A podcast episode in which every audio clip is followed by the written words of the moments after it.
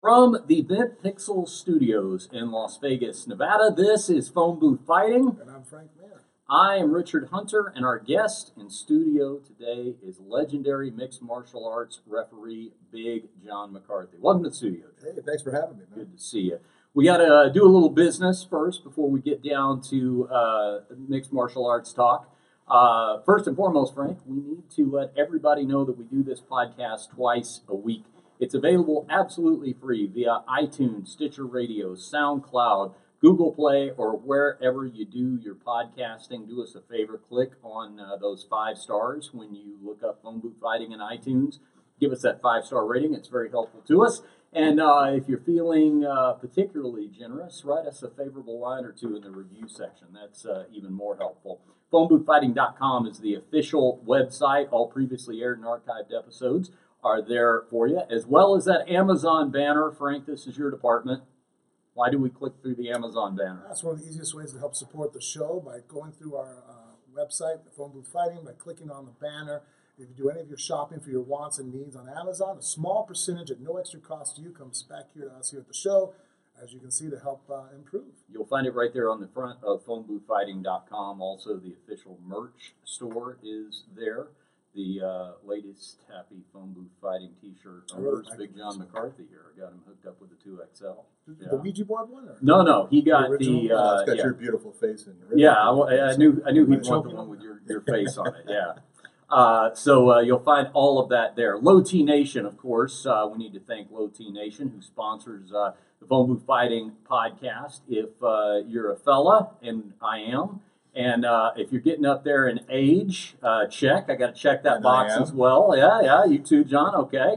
Uh, maybe uh, you're not feeling quite as youthful as you used to, then lowtnation.com is worth checking out. It is a free telephone consultation. They're based in the Atlanta, Georgia area, but that uh, doesn't matter. Wherever you are located throughout the United States, Low T Nation can hook you up with a lab in your area. Frank, tell us real quick about the process and how Yeah, it's works. easy. You call up Brandon over there at Low T Nation. He'll speak to you personally, give you a quick little interview, assess if you're even a candidate, maybe to help you out. If that's the case, they'll set you up with blood work. It's about the most effort you're going to have to put forth on your part. Once you do that, they have your lab results. They make sure a doctor's able to send to your home every month on schedule. You'll get uh, your medication required to make sure you're feeling good. And, and I tell everybody this now, especially in the month of January. It's uh, everybody has their New Year's Eve resolutions and they're trying to work hard, but if you don't have the right, you know, compositions going on and you're not firing on all cylinders, you're just, you know, turning your wheels in the mud. lowtnation.com is the website and uh, the phone call and the quick visit to a lab in your area is the only work you're going to have to do outside of your own house they take it from there they ship the product right to your doorstep and uh, could not be easier we hear from uh, more phone booth fighting listeners each and every week that uh, have gotten on board with the Low T Nation way. So go to lowtnation.com, give them a call, and tell them Frank and Richard sent you. Also, Frank, freshly.com is, uh, they are the folks that are feeding me on a daily basis. A uh, always fresh, never frozen meal prep site. And, uh, you know, this is one of the modern miracles of the internet. This kind of stuff wasn't available to us uh, uh, even just a few years ago before the advent of, of the internet and, and things arriving at your doorstep because you magically clicked on your computer. But uh, they are now with freshly.com. Whether you are an old fashioned carnivore, uh, whether you are a, uh vegetarian or a vegan like myself, you're gluten free, whatever uh, diet you're following these days, freshly.com is compatible with all of that. And Frank, I know that you know when uh, time is of a premium, and uh, that means there's going to be not a lot of time for uh, cooking in the kitchen. Having uh, some all natural ingredients show up already pre made and dinner being three minutes away from being ready is uh, very valuable. Yeah, absolutely. Look, everybody would eat healthy if you have the time to do so. But not everybody has time to prep your meal inside or to cook and have two or three hours to get ready. So one of the easiest things in this is that you can have that kind of home cooked, natural ingredient type meal, have it in two or three minutes, so you're still eating healthy and not making those uh, decisions to go ahead and go and eat fast food, which we know how that'll end up. Freshly.com is the website. Here's the best part they've got a special deal exclusively for phone booth fighting listeners. Enter the promo code phone booth and you're going to save $40 off your first two orders. You'll get your first order of six meals for thirty-nine dollars. Uh, if you enter the promo code phone booth, and then when you do it again, you're going to eat those. You're going to want six more. Enter that promo code phone booth a second time, and guess what? It's still good. Uh, freshly.com is the website. Let them know that you are a phone booth fighting listener. And we appreciate your support. All right, Frank, here we go. Uh, lots to talk about with uh, with John McCarthy. I'm just going to throw a few things out there so we Yeah, make sure yeah. to check them all off. First thing, he's joined you over in Bellator now. Why don't you explain that? He has. In fact, actually, I just realized that I can actually have him come over now and watch me train, maybe give me a few tips. Because in the past, that would have been a huge conflict of interest. Yeah, Just a little bit. A little bit of a problem. You know, a little picture post on Instagram, you know, you're like, oh, that's the guy roughing him, and he's helping. all right. But uh, yeah, he's actually the newest addition to the Bellator's commentating team, and now he's going to be a full time commentator. Still doing the referee and hopefully outside of that arena, still over at ACB. But uh, that being said, I mean, I think it's a phenomenal addition. I've had a couple people come up and ask me how they think John's going to do, and I'm like, fucking awesome. I mean, come on, the guy. Who do you think that I'm sitting there sometimes texting besides you and, and the wife? But I'll have questions and shit, or I'll wave him over at the fights, like, hey. Can that happen, or what happens here? What has happened there? Like, Yeah. was that right? And, you know, and John is second to nobody when it comes to knowledge of what happens inside the cage, as far as all the ins and outs, the rules, the judging, the refing. He's my uh, he's the source. I was thinking about that, John. You know, uh, uh, when you call somebody a legendary referee, uh, case closed when you predate the rules in your sport. Not a lot of referees can say that. Not a lot of people would say, build them up. yeah, not a lot of people can say I was a, a referee in football before they had figured out all the rules. Before they said no face masking when there was no face mask. Yeah. You know, it's it's so funny because everybody that watches MMA now, they all have their ideas of where it started. And it's really funny that about 50% of them have no clue. You know, they, like Royce Who, you know, they, they don't Yeah. they don't go back that far and they have no idea how the, the actual show came about, what occurred. They don't understand, they don't have no idea. They think that basically Dana White started this thing with the Ultimate Fighter, and it that's how things came about. Well, you know, there's guys like Frank Mir that were fighting before the Ultimate Fighter, okay, and it's it always cracks me up when you know people ask, well, how did this come about? And I'll tell them, I said, well, this is what happened, and they go, when was that? And, and you tell them, they go, I didn't even know what was going on back then, and it's like. You know, it's so funny. I, if you ask a rule, there's there's rules that are in the, you know, the unified rules today that I came up with back in 1994, then 95, then 96, because a fight would take place and something would happen. I go, man, you can't have that. And I would put in a rule based upon uh, the boss, Bob Meyrowitz, who owned it, allowing it. I would put in the rule and it, it stayed. Yeah. I mean, I mean, really, honestly, I, I would think that probably because of where you came in at the, so early in the sport, there's probably not going to be a referee or anybody else that comes along now and is going to have such an impact on molding what it is. I mean, people are always going to come in and rules are going to tweak here and there. Like most recently, the two hands down. And guys can come up with stuff like that now, but as far as the majority of what it's been shaped, I mean, we came from when groin shots were legal and you could throw someone over the top of a cage. I mean, you had to put in a rule that you couldn't put your finger in an orifice. No orifices. And that came about why? Because Someone did. It, someone did it. You know, that's the whole reason. So it makes a lot of sense then that uh, and Frank just pointed it out. What a unique benefit it's going to be to have a referee transition to commentator Huge. because we see it with fighters all the time. I can't actually think of another example, at least on a high profile level, where this has ever happened before. Can you? Is there somebody I'm not thinking of? No, not not in fighting. Actually, you know, when you're talking about like football, the NFL's kind of brought in some old officials Mhm. to, uh, talk about you know calls that are being made and what should be done and what's the right call. Yeah. Is that is that going to be a, a catch or is it not? But in fighting, it isn't. And and one of the things that happens with a lot of commentators, and you know, Joe Rogan's the he's the big gun, is the color commentator that everyone listens to. When Joe Rogan says something, it's gospel. Yeah. It is absolutely Joe Rogan said it, so it has to be. When a lot of times Joe doesn't know, Mhm. he just knows. I don't like what I'm seeing. I don't like what's occurring. I don't think that's right, even though he really doesn't know is it right, which is the right way forward. Which actually surprised me because you know John does it every year. They, you know, he has to do a course where he everybody comes down. He gets certified as a referee, as Right. judging. And I told you, you know, I missed it this year, but that's a goal of mine. Like, hey, you know, what, when he does it, as a commentator and, and you as a journalist, we should take the course. Oh yeah. And I was like, well, shit, Joe's been doing this for a long time. Have you ever take a course? He said, no. I'm like, why would, uh, what I think is going to happen is that people now are going to listen to John and go, oh, fuck, he's not just speculating. He's actually saying, explaining what's going on inside the cage. Okay, this is why the referee's doing this right now. This is what's going on. Or, or what the referee made, made a mistake. The fighter did this, doesn't understand what's going on. That now can occur where it's no longer just, like I said, Joe, you know, Joe making speculations. Like, well, the guy knows what he's actually talking about.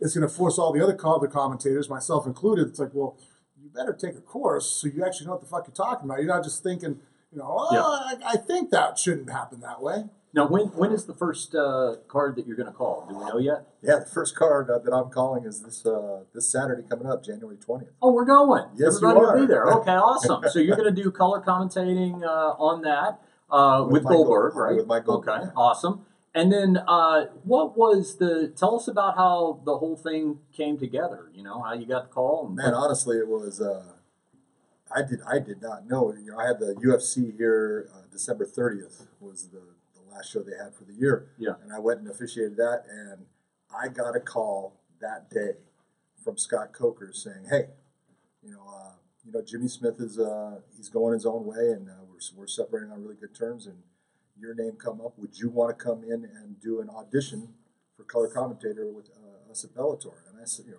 I sat there and I said, you know what, you know, I think so. Let, let me talk to my wife real quick, and I'll call you back. Mhm. And I talked to her, and she, you know, she was like, you know, It's yes, this is this is good for you. Look, she goes, where else would you want to be a color commentator? Where else could you get an opportunity for that? And that's, you know, she's pretty smart. You know, I- I don't give her enough credit, but it's true when you're looking at it. That job is one that it's there's not a lot of opportunities to get a job like that. Mhm. And so it was, you know, I, I called him. I said, you know what, I'd love the opportunity. I flew out to, um, I want to say I flew out to Los Angeles on the 4th. Mhm. And that night I was getting a call saying, hey, man, if you want the job, it's yours. Am I am I spacing on any other example of this? Because I'm thinking. I mean, we've seen plenty of fighters transition to commentator. We've seen professional broadcasters do it, but when have we ever seen a referee No, move to they might broadcast? actually start a new trend. Yeah, No, I mean, seriously. I mean, some of the referees that they know, you know, as they get up higher level, good personality, yeah. it makes sense to me. I mean, I think that's why you see. Uh, I mean, Joe Rogan's kind of a throwback. He was never a fighter, you know, but good personality on the X Factor, so he got into it. And then you know later on, he's Fear learned martial Fear Factor. He's I think learned. X Factor's a singing show. is that, I don't know. but I'm, I think so. But uh, you know, he's somebody that you know has a entertainer's background, Right. comedians and movies, but never has ever stepped into a combat. You know, never been in a cage. So then you get fighters. I resemble that remark. So you have fighters that have actually been there. and, uh, you know, then we have some more insight because then I can sit there and go, this is what he's feeling, this is what he's Yeah. thinking, you know. And then now, even a step further, is uh, the referee who actually knows all the rules in the system and been there inside the cage, outside the cage. I think it's a phenomenal idea. I'm surprised actually no one came No up one's with it done it before, right? Was Yeah. that something you thought about doing before, John? Yeah, you know, people are going to go back to like 10 years ago. I, I actually left officiating and went and worked with a, a company that was in Canada at the time called, uh, what was it called? Frickin' Well, it's a bad sign. The Fight- the Apparently, Fight Network. I'm okay, sorry. I'm okay, idiot. all right. But uh, it was totally different circumstances at the time. The reason I was doing it, I was really getting out of you know a contract thing that I knew that I was going to come back to officiating because that's what I wanted to do. Yeah. And it was this is I didn't plan this at all. Didn't think about it. It was spur of the moment. Okay, I'll t- I'll try that audition. And then when I got the opportunity, I really looked at it. And, and this year, you know, Frank knows because I got hurt. I got hurt really bad with a, a neck problem, and I'd already hmm. had one neck surgery before, and I ended up, you know, ended up having two more. So if you look around my neck, it looks like someone tried to cut my head off because I got hurt and it That's a better story, by the way. Go with that one about when somebody tried to cut your head off. Exactly. earlier in the year. I got hurt Yeah. to the point I realized, man, you know what? I'm getting older, and I don't, I can't do the things I did in the past, and I don't heal anywhere close to the same. And that made made me look at, you know what? How much longer can you really? It, I'm I'm one good shot away. When you know you come in to break up Frank Mir, and he's a big guy, and you you you try to push them in certain ways and move your body between guys, but he's going after somebody. Look, you get hit a lot. It Yeah. happens. And sometimes when you're not expecting to get hit a certain way, it you know it tweaks you and stuff. I had one time Court McGee was going to throw a kick, and I, I put my arm out to stop it so it wouldn't hit the opponent at the end of the round. And I can tell you, it hit my arm, and I, I caught it and let him down. And no one knew, but my arm was dead for the entire night because just it hit a nerve a certain way, and I'm getting older, and it was like, Jesus Christ, I can't, I can hardly Yeah. feel my hand. It happens. And so I just looked at it and said, you know what? I would rather be the guy that makes the decision. I'm going to walk away now where I'm at, where I'm, you know, I'm not saying I'm the best, but I'm up at the top and I can make that decision and walk away happy with the career that I've had. Or I can wait. And I've seen guys wait and then they, they start to tail off. And then people are saying, man, you need to retire. And I didn't want to mm-hmm. be that guy. Do you think now? What kind of how's your uh, how's your mindset working as you're about to make this transition? Obviously, not getting a lot of notice to do it because you know now there's a lot of where I guess in the past as a top official you needed to be up on rules and things like that. Now you got to be up on fighter records. Now you got to be up on whose wife is pregnant, and you, you know what I'm saying? Like you got to work some of That's that. in. Goldberg stuff. I don't care about the pregnant wives. I care about what happens in that cage for the most part. But you know, it, the truth is, you know, I didn't. As far as having to do things beforehand as a referee, I watched fights. I Mhm. watched all kinds of fights, and I watched new techniques that guys are doing as far as grappling and even stand up and go to gyms and watch guys, you know, sparring and things like that. But you know, now I have put in so much work Mhm. in the backgrounds of every fighter that I'm going to be calling at this show. It's like completely different than anything I've done. And, and I just look at it, you know, if you want to be successful, you need to put in the work to be successful. And I, and I, and I, I don't have a problem working hard. I just want to work smart while took I us out. No, I didn't. We're good. Oh, really? Yeah. Oh, I was just going straight to you. Yeah. So I think, sorry, I'm doing a little producing on the fly. We, I'll just pull back the curtain. I'll explain what happened because we are using, uh, uh, we are at the Bent Pixel Studios, and of course, this is where uh, Forrest Griffin and T.J. Lavin tape their Anything Goes podcast. And I think for whatever reason, um, some levels got changed and some things got moved around. I So hear um, got crackly. yeah, yeah. So I, we're okay. We're okay. I'm just kind of monitoring as we go, and we're trying out our new producer, Mikey, tonight. So Mikey's over here behind the scenes. So uh, just kind of uh, explaining that to the listeners. Keep an eye on that. Like you got big eyes, so every time I look over at you, you have that look like it's Oh. not going well. He's also he's also have some certain looks to it. Yeah. You, you kind of have that look towards like. Trying to stay focused. The kitchen's on fire. I keep saying, like, I wonder how it's going. He's like, well, he's he's also another another heavyweight, which means that I, I realized when I first got into the studio, I was like, all right, I need everybody out so I can move around the table because it was bad enough once Frank is in here, I'm having to crawl underneath the table and everything. So uh, yeah, we, we've added some size. All right, so uh, so very cool. So Friday's going to be uh, the first uh, uh, gig for the the color commentary. I mean, now i- is is he going suit or like nice dress shirt? Like how you? Because you know, like Goldberg has to wear the suit, but then you got Rogan, and you know, sometimes just You know what? Look at What are we going for? Well, you got to be honest. I got a face for radio, all right, and I understand this. So I, I can't go the Rogan. You know, I'm just going to wear a shirt. Or Look like you're going Jimmy, Jimmy. Smith looked like he was going to skateboard down the way. You know, he just got that cool look. I will be in, in a uh, suit. It'll be a nice suit. Maybe not a tie. I don't know about that. We'll Open collar one was cool. More out. Open collar might be a little relaxed, but it, I'll definitely. have All suit. How much? Let's just say I might have a little discretionary bonus money in my pocket. All right. How much to get you to show up for the first night wearing that uh, the the old school uh, thing you used to wear in the UFC, the kind of the, the baggy pants and the. The Buttafuoco's. That's what Yeah, I'm the. The Buttafuoco's. That's a good. You Yeah, that's a perfect. Yes. man. All those weightlifters and stuff. Yeah. Yeah. You know, I wore that because I had a friend. His name was Bobby Donnelly, and he had a company, Body Alive. And he asked me to wear it, and I was like, you know, it's not like he paid me, but I was like, yeah, absolutely. I'm doing a friend a favor, and it, you know, it worked for a long time. And then when uh, it changed over to the uh, Fertittas and stuff, they were like, "Why are you wearing that?" That's a friend of mine. And he's got to think you're not wearing that anymore. Okay, so that was the change of that one. That'd be a good item for like the MMA Hall of Fame or something. Somebody'd probably like to have that, you know. On Is it their- that? You know what? I'm telling you right now, I am selling so much memorabilia. In fact, it's going to happen sometime in, I want to say, middle of February. There's a they're auctioning it off.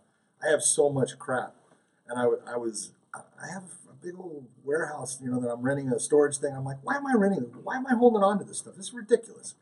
So I went through all of them, and I have them from UFC two. I have the T-shirt No to shit. UFC four to UFC. f- The, well, it's funny because UFC five, six, and seven is actually the same shirt, I just kept on putting adding an, an additional Roman numeral to it. So yeah, I still got them all. All right, well, put me down for. I, I will make a bid on the Buttafuoco's. Okay. If those go up on the eBay block.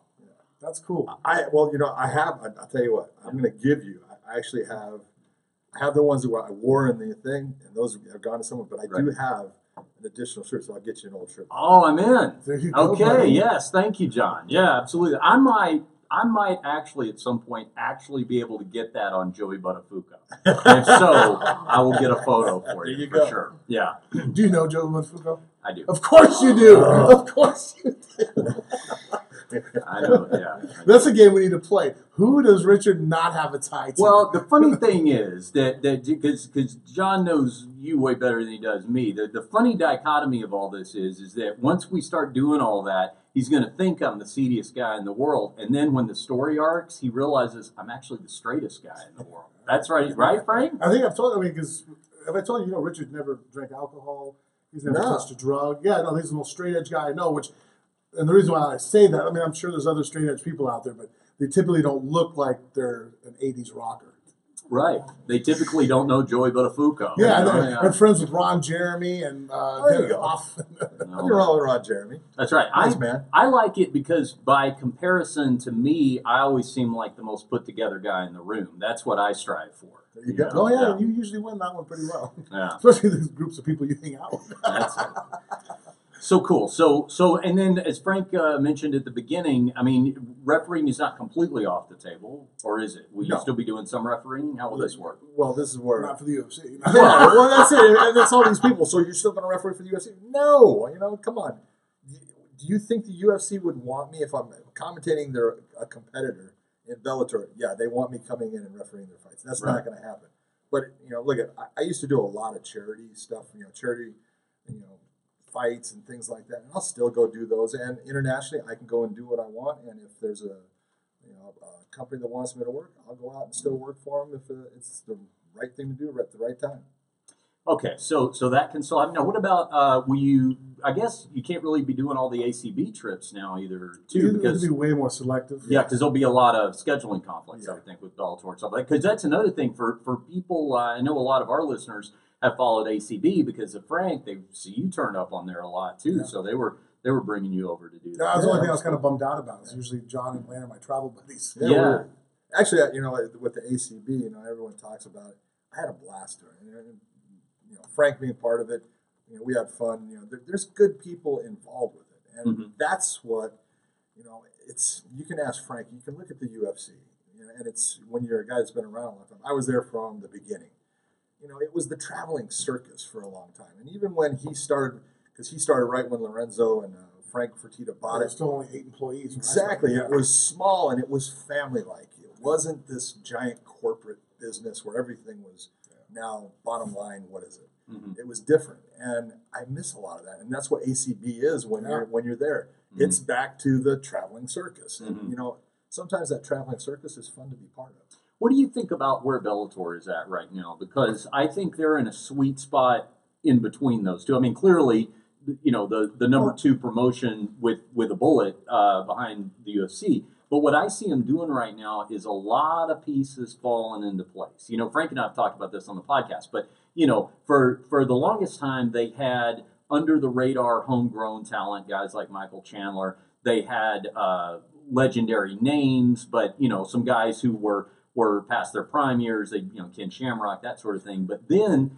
then they hit this spot where they started bringing in blue chip free agents. You know, the the uh, Phil Davises, Lorenz Larkins, Rory MacDonald's, Yep. Frank Mir. That's You know, yeah, yeah. But you know what I'm saying? Like, I mean, when they started doing that, and now you see the way that the shows are being structured. I think a lot of it had to do when Scott Coker came on as well. That's But this thing. this heavyweight tournament that's right, right. It just seems like there's a lot of things that are happening in the right order. Well, right in my opinion on it, the thing is that what John's alluding to is that the UFC now, look, fighting, we're not a mainstream sport. Anybody goes, oh, we're up there with baseball, football, basketball. Look, we're extremely popular, but we're like a niche sport. We're just, Right. we're, we're just our own little thing. It's kind of like, you know, skateboarding. It's its own thing. I mean, we have our superstars, but only amongst the fans of that genre. Yeah. And that's what we are in the fighting world. So I think to, if you want to run a company, I think the people that bought the UFC were just a little mistaken on what they were getting their hands on.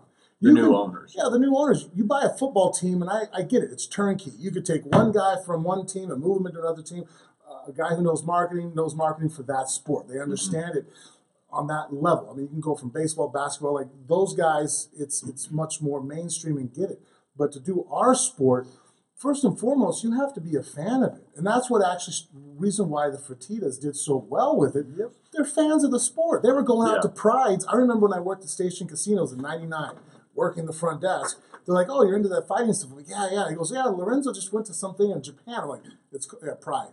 "Yeah, Yeah. they're interested in that shit. They like it. They were taking lessons, jujitsu lessons by John Lewis at JSEC. Yeah, they I, were. I started that.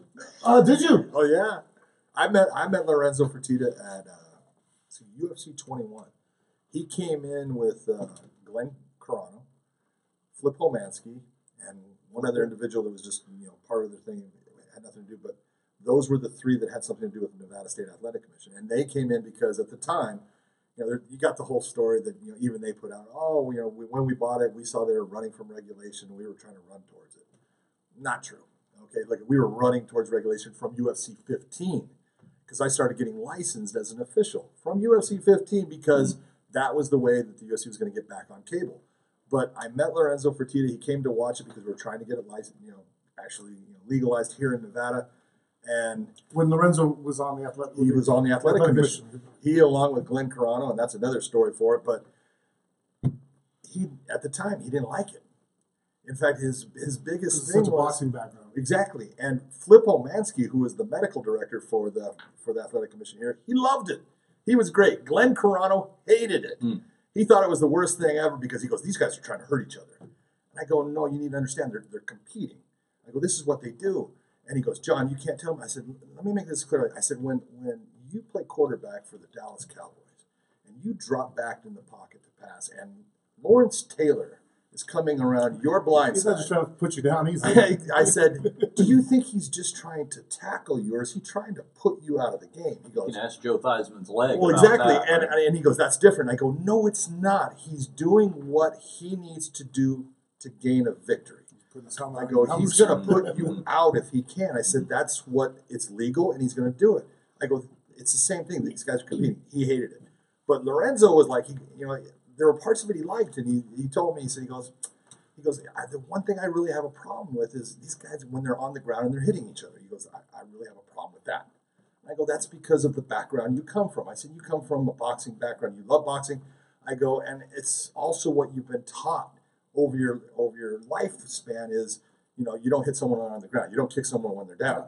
I go, you watch John Wayne when he's in the movie. I said, John Wayne hits a guy, knocks him down. He doesn't go over, jump, mount him, and start, you know, throwing fists and elbows. He grabs him, picks him up, stands him back up, and pops him again and puts him back down. He goes, yeah. And I go, that's not real. Yeah. I, and, I, and I, said- I, I told him, I said, what you need to understand what these guys are doing on the ground. I said, look at, I go, you live in Las Vegas. I, go, I have a good friend, John Lewis. He's there. He's got a school. If you have any questions, I'll give you his number. Just call John, and you can go down to his school and you can start to watch, and you'll learn that what these guys are doing is not just rolling on the ground. There's technique to everything they're doing. And the next thing I know, John Lewis says, "Hey, no, he's my student now." And you look and you go, "Oh, that's awesome." And I, and I love the fact, and it's like you said, they were fight people, and that's what made the difference. You look at what who bought the UFC, and you know, nothing wrong with any of them, great people, but they're business people, Yeah. and Yeah. their bottom line is not about who's the greatest fighter. Their bottom line is about dollars. it's it's amazing that, that particularly mixed martial arts. I always told people just a little bit of basic training will change your perspective so much because mm-hmm. when I started, I didn't do anything athletic my whole entire life. My extracurricular activity in high school was debate team, right? So the really the first athlete. Don't laugh at that, Mrs. Muir. It's not fun. um, but the, uh, the the the first actual athletic accomplishment I had was when I got a blue belt in jujitsu. I mean, that was as a as an adult, And that's you an accomplishment. But it changed so much of the way that I see the sport, cover the sport, talk about it. Doesn't make me an expert, but in terms of just being able to see things differently, you know, and, and I could see whether you're an athletic commissioner or an owner or anything, how just a just a little bit of that could really uh, fine tune your perspective. And fans in general, you can't watch a sport I mean, football, I love watching football, but I understand the basics of the sport played in high school. I know what second and third, what that means, you know. But if I took, I mean, I remember my father coming from Cuba, he told me, he goes, when I first started watching football, man, like they, they go hike, everybody just rushes into each other, play stops, and they start over. What the hell am I watching? Mhm. Then through being, you know, acclimated through being here in the country, he learned about it, loves the sport. But you know, no one likes anything if you don't get what's going on. Yeah. Once you start understanding, and that's one thing that if having a, especially look, boxing's easy to figure out the basics of. I mean, to understand what's really going on, you need some training. But you could take anybody to a boxing match and go and like, oh, he's punching him in the face. Okay, he slipped. All right, I, I get it. You watch a MMA, the grappling aspect, you're just sitting there looking at it, going, they're just laying on each other. Like, mm-hmm. no, there's a lot going on. Mm-hmm. That, you know, and it's so funny you say because there's so many times, you know, refereeing, you know, guys are doing something and I have, you know, the world, you know, the, the arena's going, you know, boo, stand him up, and I, and and I see what the guy's, I see where he's going. I know Yeah, exactly where he's yeah. going to go, and I go, 15 more seconds, this fight's going to end, and I'm going to go, you, because you people have no clue, and it drives me crazy. But it's really not their fault because a lot of the times. We don't have people truly explaining it to them Yeah. the right way. They're sitting there and they're saying, "Well, he's going for a Kimura."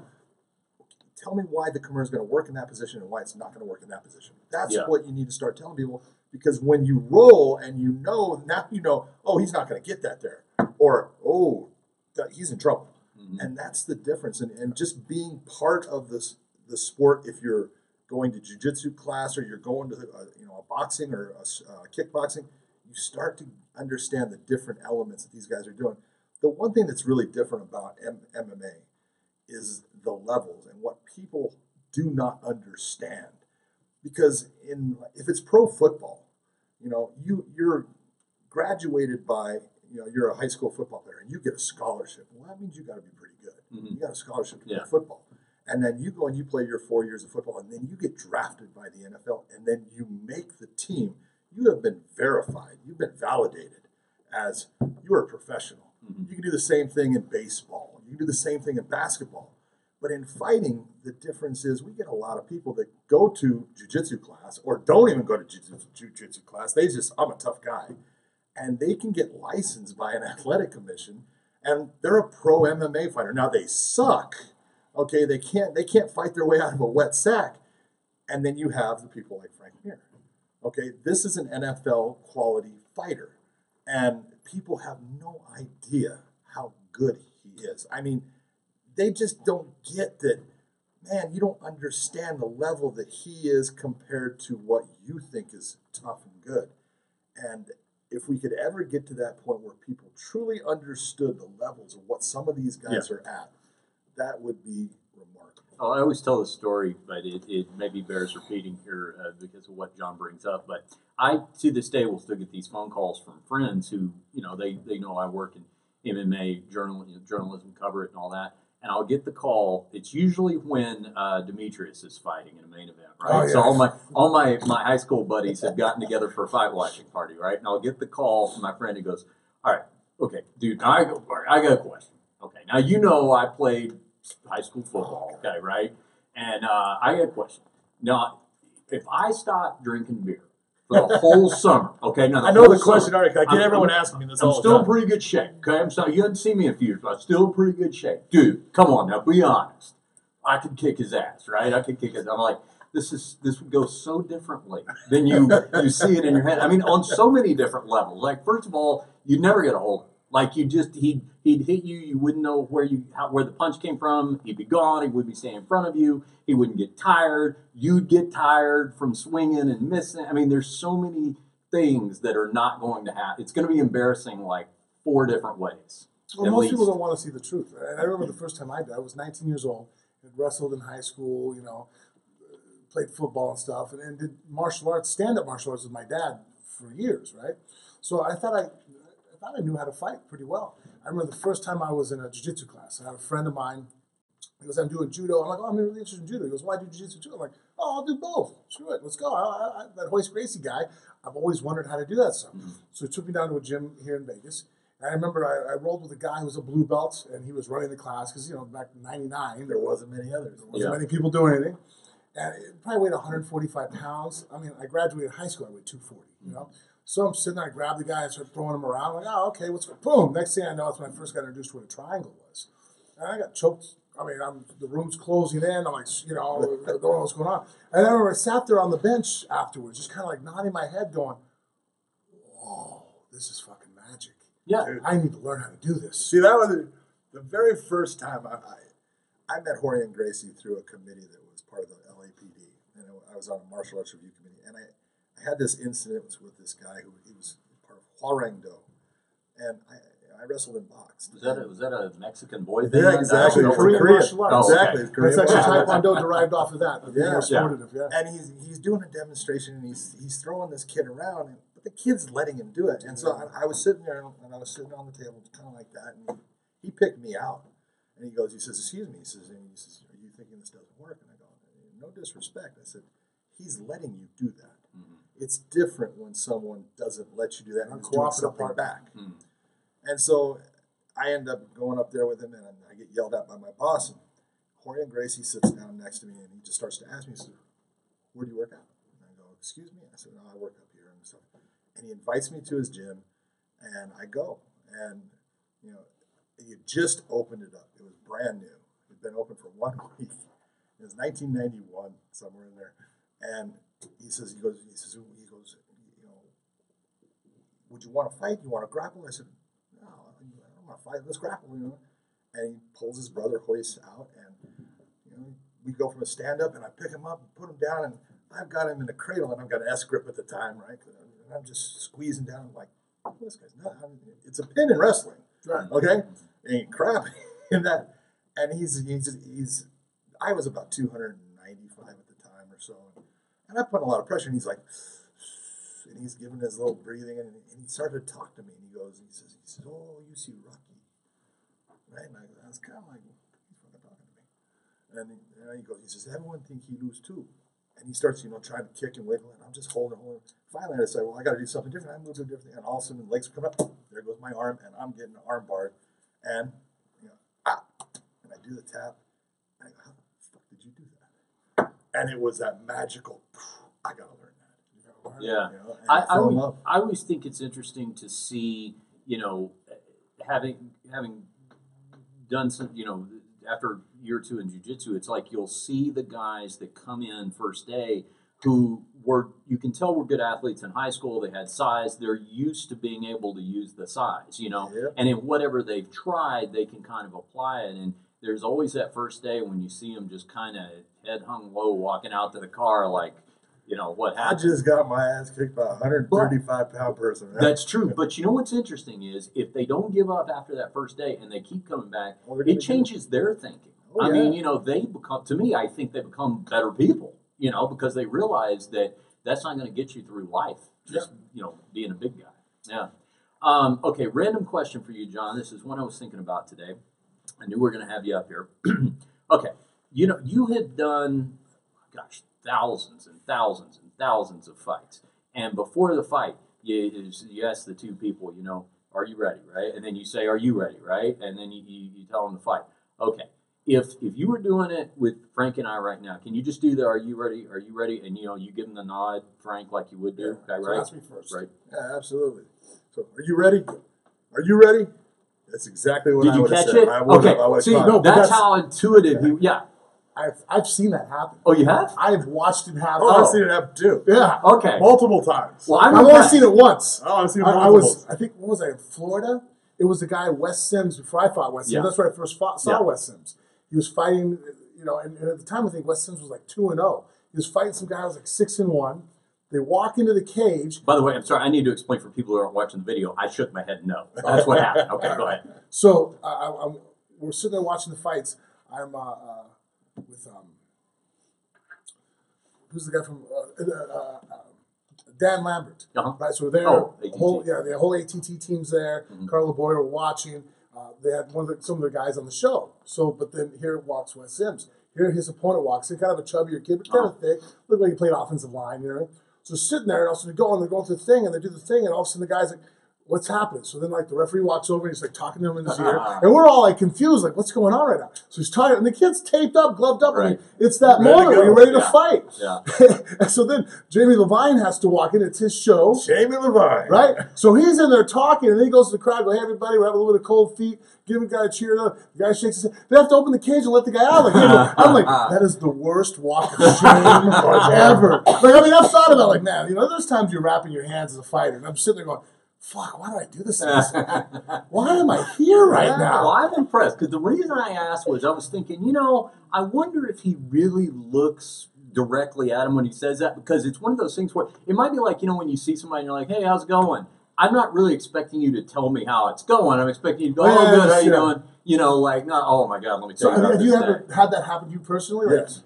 Tell the Yeah. story. That's Oh, crazy. no, I How do you deal with it? But no, the best ones are not, the best ones are the ones that I haven't had to deal with. It's other people because it's when a guy does that and the referee goes, "What's the problem?" He goes, "I don't want to fight.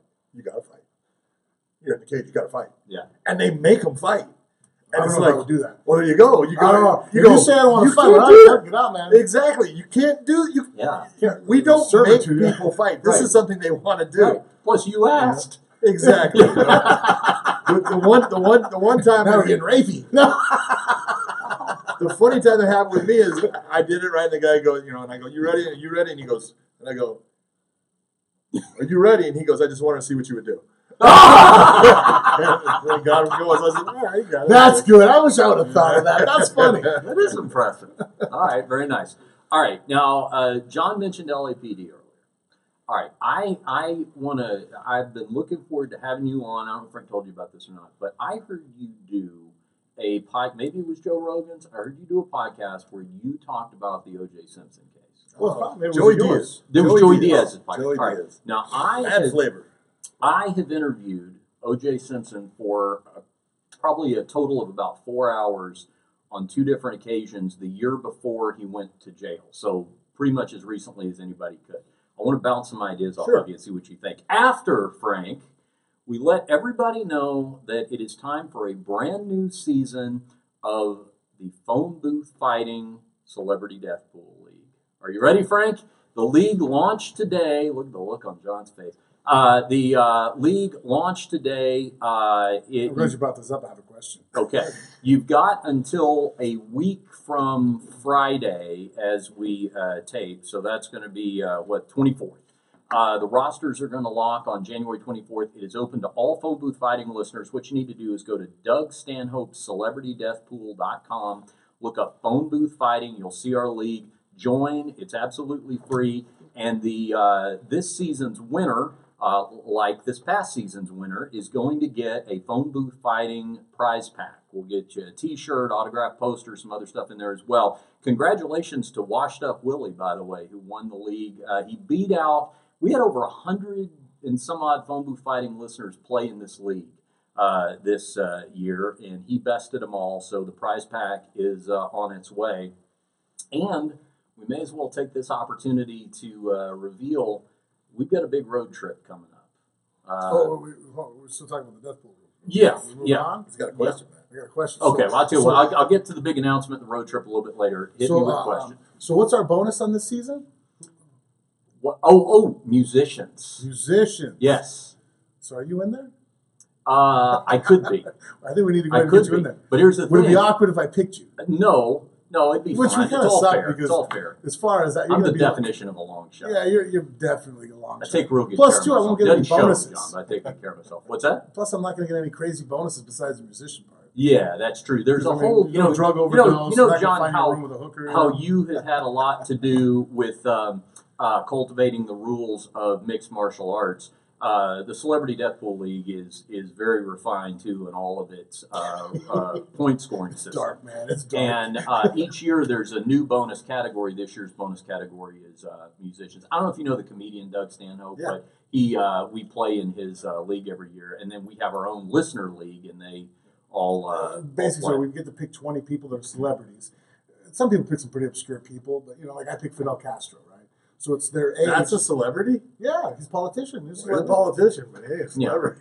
Well, he's famous. he could He's be very famous. Okay, Celebrity Inf- more famous. infamous. Thank Yeah. you very much. Infamous. Yeah. And so uh, it's their age minus 100 is what points you get, Okay. right? So not a lot of points there, but because they have the politician bonus, you have like the athlete bonus. They have certain things like I think uh, you know like uh, if you suicide, you get a bonus. You know, they get murdered, drug overdose. These are all like Okay. bonuses you get. However, like, I picked Lindsay Lohan because I figured I was getting all kinds of bonuses. And you had a good chance. yeah, really good chance. I mean, her age minus 100 yeah, plus young. Drugs, prostitution, Everything.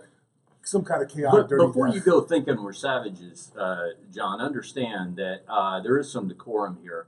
Rule number one, and it's stated right there in print, is that you are not allowed to kill a celebrity on your roster. If you do, you will not be awarded the points. Well, and you you will not. You will not get the prize. Right. No, you won't. if you're caught. That's right. So, uh, phone booth fighting listeners can sign up for this uh, brand new season. Like I said, uh, Doug Stanhope, celebrity doing death this. pool.com. You want to Yeah, want to play with us? You know what's kind of creepy because I'm in there. So I had to, you know, just one of those reminders of your mortality. You're just like, fuck. You know, I'm happy that I'm popular enough to be in there, but damn, that's morbid. All right. Breaking news: John McCarthy is going to field a roster. Uh, we'll be happy to have you in there. And if you're if you're as competitive as Frank is, it'll be a lot of fun. Oh, you can go on the internet. There's research on this. People put their list. They tell you why. You can go ahead. and Like I I go there and I, I spend like a couple hours going through it. You know. That's- I've never heard of it. Not Yeah. once. It'll change your life. This time next year, you'll be in a whole different headspace. After You know what I was going to pick on my card competing this year with was this. Bill Clinton. I was really thinking he was during the elections. Mm. He was looking. Wasn't rough. looking too good. No, he was looking bad. History of heart trouble. Oh, You know, I think if although- Hillary was poisoning him, so she could get the sympathy vote. Although keep this in mind though, because I'll, I'll tell you this, uh, especially because last year's uh, bonus was uh, politicians. A lot of people had old presidents. One thing you got to remember about those old presidents, yes, it ages them, but once you're out, you get great quality health care for life. I mean, life. they they you know you look at like even you know uh, Jimmy Carter's George- still around. Jimmy Carter. Jimmy Carter can. Do you know what's can, sad? I Jimmy didn't Carter- realize he was still alive until they did that thing where all the presidents were on stage Yeah. just recently. I was like, holy shit, Jimmy Carter's still around? Not only is he still around, he's out there building houses. He can drive a nail with one swing of a hammer on those Habitat for Humanity. No kidding. He's still out there building them. Yeah, Wow. he's in Oh, pretty good good for shape. All right, so here's here's uh, the, the the OJ path I wanted to hit you with. Frank and I've had this conversation a bunch. Um, I Doug, give you, you're back because you were on LAPD and you dealt with him some, right? This is what I heard you talk about on Joey's podcast. Yeah. Yeah, it was a uh, yeah. I did. I was a fan. Yeah. Okay, and then, uh, but but you guys were in the area of town where he would you, you interfaced from time to time. Okay, It's it, no, I didn't interface with him much. I had actually had friends that I, I worked on LAPD Yeah. or played football with on LAPD Okay. that were good friends with him. Yeah. And I, I ran into him the one time. Yeah. And uh, you know, I, I had there was an old guy and I was working Hollywood uh, Patrol at the time and uh, I got a call of an additional unit and I go there and I pull up and there's a Ferrari Testarossa with the license plate said Juice. mm-hmm. And right away I'm thinking that's got to be O.J. Simpson. And sure enough, I see O.J. Simpson. There's this blonde lady standing there and Gene Ferrone was the police officer, and he's an old rough guy, and he's like, he says, ah, you know, I watched this stand with him. He says, I think I'm gonna take him to jail. Gee, man, you can't take O.J. Simpson to jail. What the hell's wrong with you? And you know, I ended up talking him out of it, and they went on their way. And this is back in like '89, so this is you know, quite a few years before. Mhm. But What know, was the original why they pulled him over? people they were arguing, and uh, car was moving because they were fighting inside the car. Wow. You know, she was uh, hitting him, and he was hitting back, or you know, he said he was trying to block, but you know, just a, it was a domestic Mhm. Mhm. thing going on, and uh, yeah, at the time, you know, look at, I watched O.J. Simpson when he was uh, running back at USC. I watched his entire career. I loved O.J. Simpson as a, you know, a fan of the NFL. I, I Mhm. just loved you know who he was and how he conducted himself, and you know, things changed. Okay, so I don't. I, I mean, I knew obviously who he was, football player. I'm not. I don't know anything about football. Actually, the only I always tell people the only uh, sport that I actually like uh, is combat sports. So that only leaves me martial arts and politics to follow.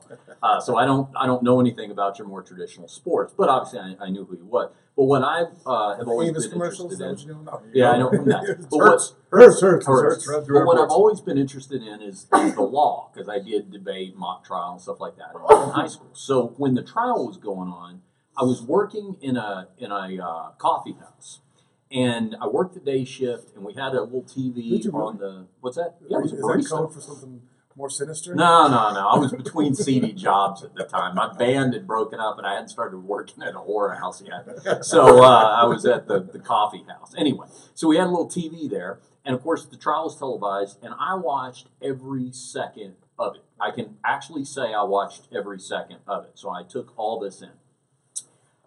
I came away, and for the longest time, I was the only person I knew who really made this case. That uh, I had I been on that jury, first of all, instinctively, I think it looks very bad for him. Uh, but if I were walking through the evidence step by step, I could have made a case, and I think if I had been on the jury, to acquit him based on uh, reasonable doubt. Really? Now, okay, let me ask you a question. So you have people that are going up on that stand that are medical people, Right. And they're telling you that his blood was found at the scene. Mhm. They're telling you that Ron Goldman's blood was found not only in OJ's house, it was on OJ's socks and in OJ's washing machine. right. Okay? And they're telling you that this blood that belongs to Ron Goldman is no doubt Ron Goldman's blood, and that OJ's blood that's at the scene can only be OJ's blood because it's a 1 in 15 billion chance of it being somebody else's. Now, how many people are on the face of this planet?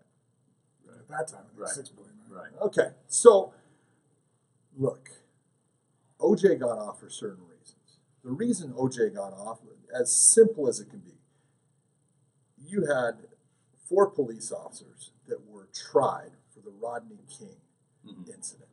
And that case was moved from where it should have been actually tried in downtown LA Right. or either there or at Foothill Court in the Valley, it was transferred to Simi Valley.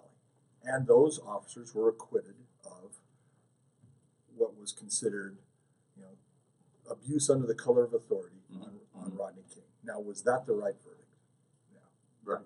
There came a certain point where they were wrong. They Mhm. went too far. Yeah. Yeah. Okay.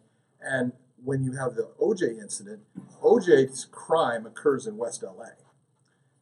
There's a West LA court and Santa Monica court. Okay. That's where everybody that commits a crime in those areas, that's where they go to court. But the, the district attorney for the city of Los Angeles, at the time, he wants to be on TV.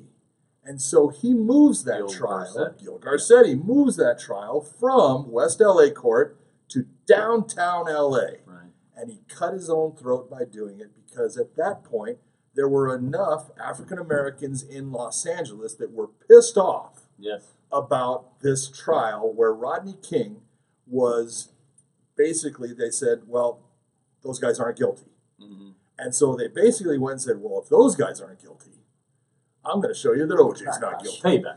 Well, it is, and Yeah. and community wise, it was that way. There was there was you know giant sections of you know Americans, Black Americans that were going, hey man, this is called tit for tat, Mhm. okay, Mhm. and you can't blame them, okay. I, I'm not I'm not blaming them at all. I, I can see it. But see, now here's the interesting thing. So, so I'm, I'm with you on all that. I, if I had been in the jury room, I would have been maybe arguing for the same verdict, but for entirely different reasons. That's what would have made it very interesting. So, so like for example, when you bring up evidence, absolutely, you you you got me convinced at this point until I call Phil Vannatter to the stand, and I say, okay, walk me through how the sample was taken. You took the sample from OJ at police headquarters. Yes, of custody. Let's we talk did, about right. this. Okay, then you, I assume you took it up and locked it into evidence. No, I put it in my pocket and I went and walked it around the crime scene. Now, I'm not saying that I think, and I actually had this, I, I because I had done the interviews with OJ when the whole thing happened with uh, Palace Station and all that. I did uh, television, and I had this debate with uh, with uh, uh, Tom Lange, actually, the other detective. Yeah. Uh, and I said this very thing to him. I said, "Here's the problem. Do so. So now we're looking at blood evidence.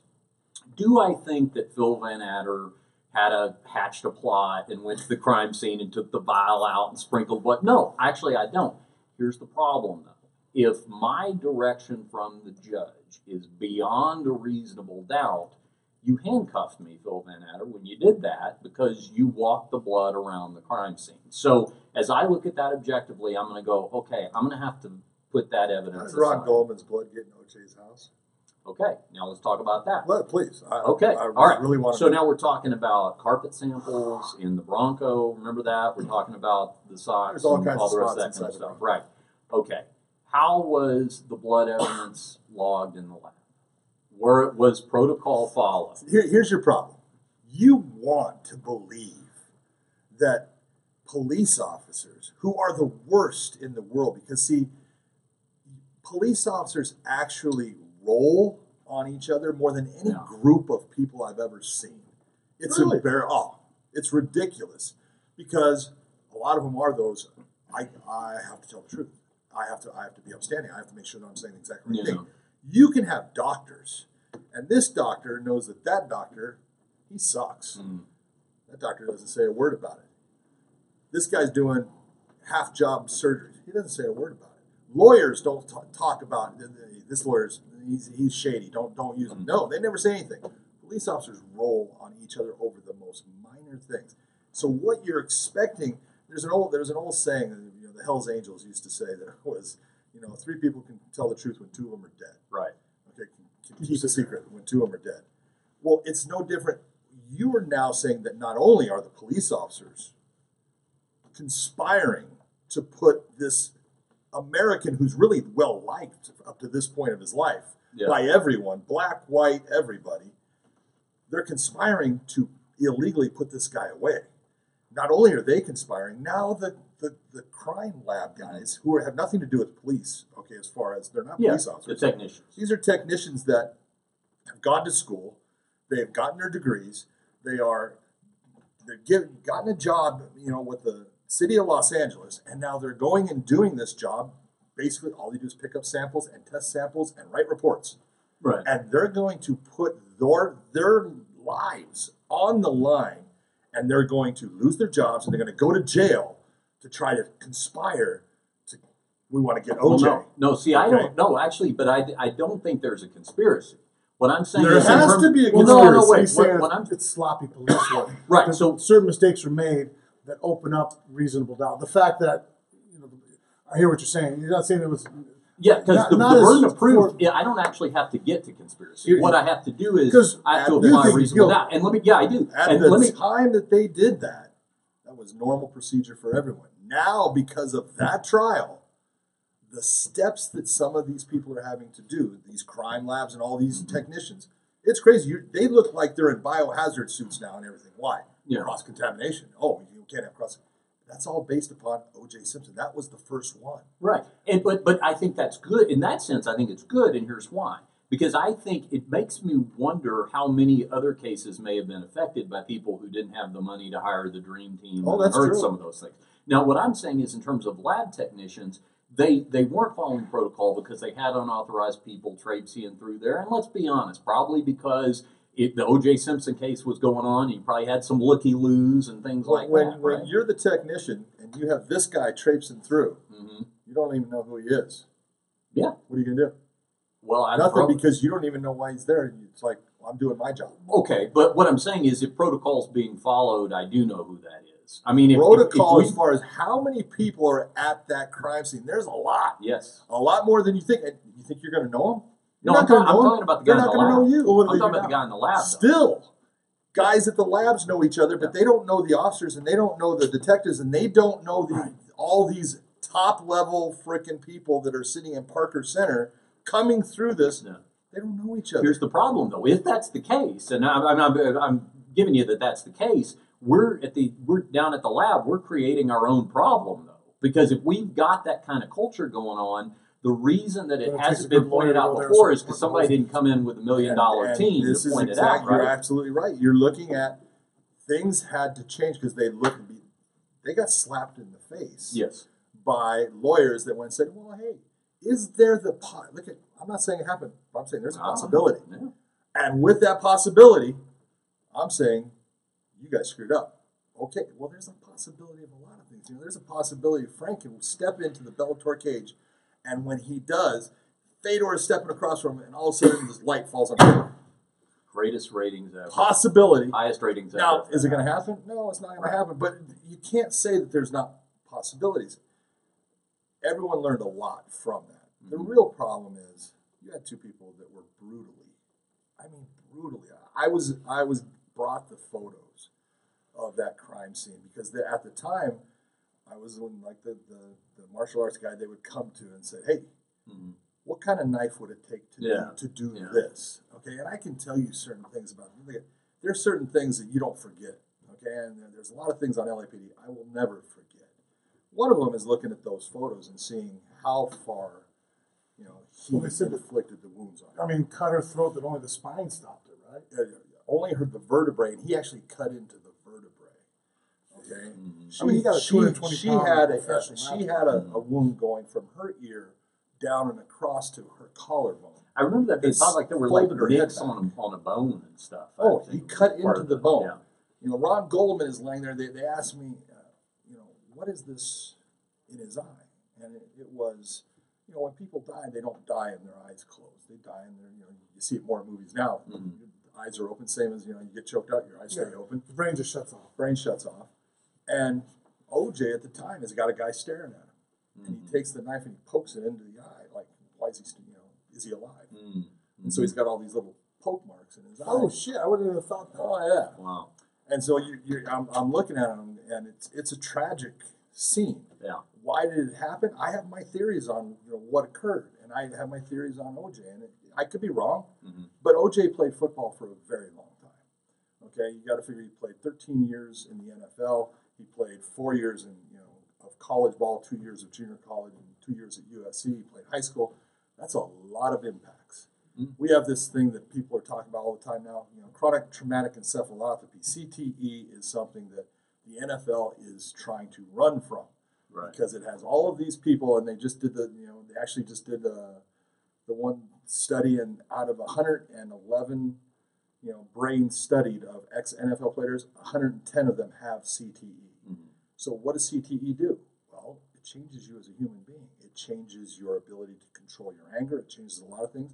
Do you think O.J. Simpson might have CTE? Sure. He got out of prison here from what you're talking about. Yeah. And he was back at the Palms and now blowing up at a bartender. Why? He can't. He can't help it. It is.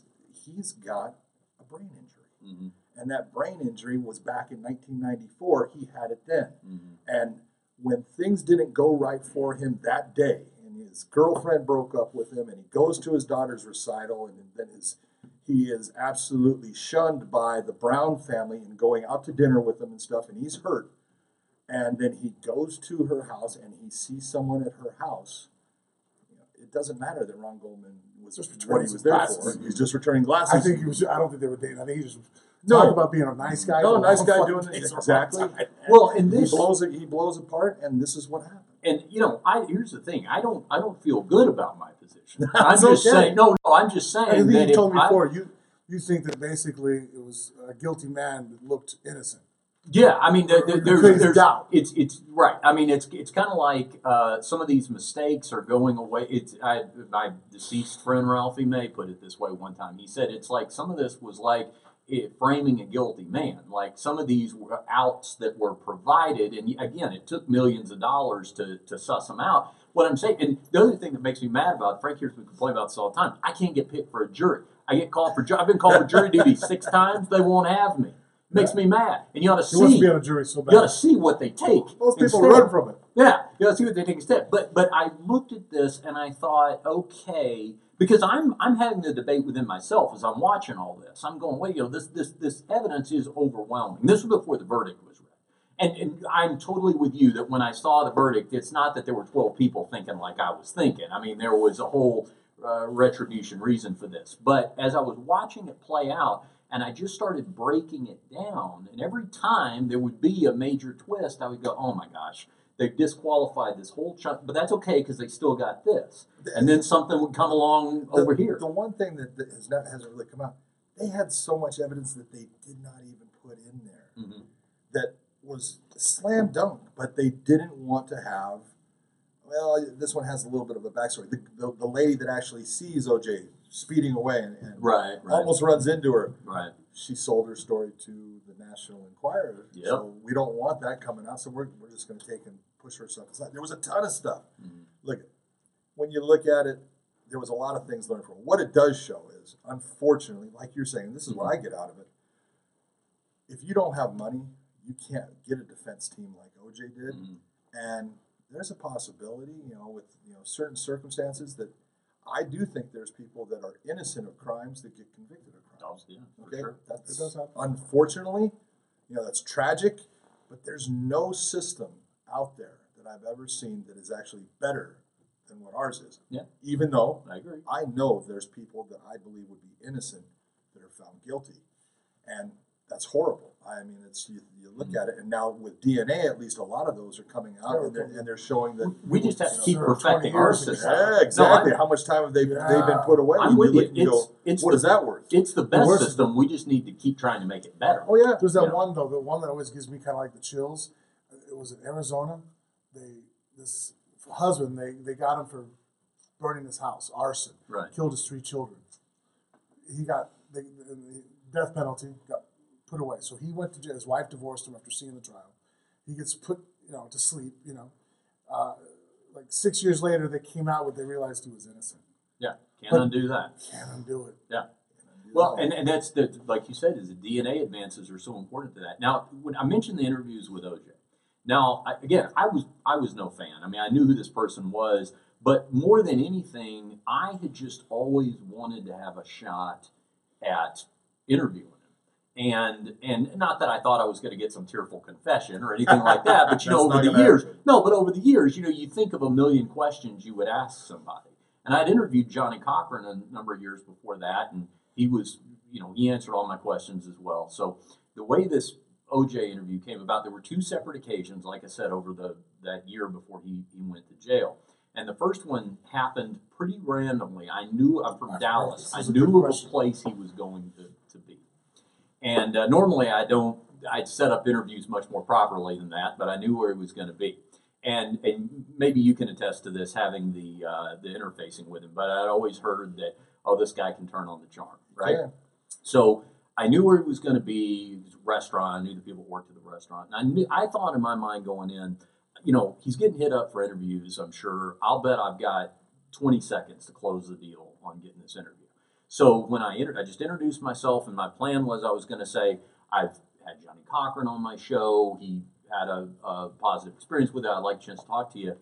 He totally disarmed all that because the person that was introducing us said, you know, this is Richard Hunter.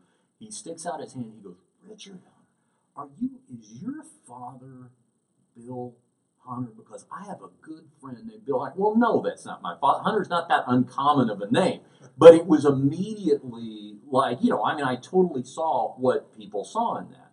And I said, well, you know, I'd, I'd like to interview you, but, you know, I don't want any conditions on the interview. I've got, you know, I think hard hitting questions to ask you. No problem. Let's do it now. Let's go up to the studio right now. Come on. So we end up, it's like the middle of the late at night. We end up in the studio, you know, we're, we're talking all this kind of stuff. This is what Frank's talking about. I hit him with this hypothetical, all right? And I said, one of these days, I just have to go through hard drives to pull the uh, audio. You We'll need to pull it up. I play it for, yeah, we'll play cool. all this for This our, is really cool for our listeners. But the hypothetical I asked him was this. I said, all right, OJ. Um, now, at this point, he'd been out of prison for a number of years. Palace Station had not happened yet, so he's pretty much a free man. So I said, let me give you a hypothetical.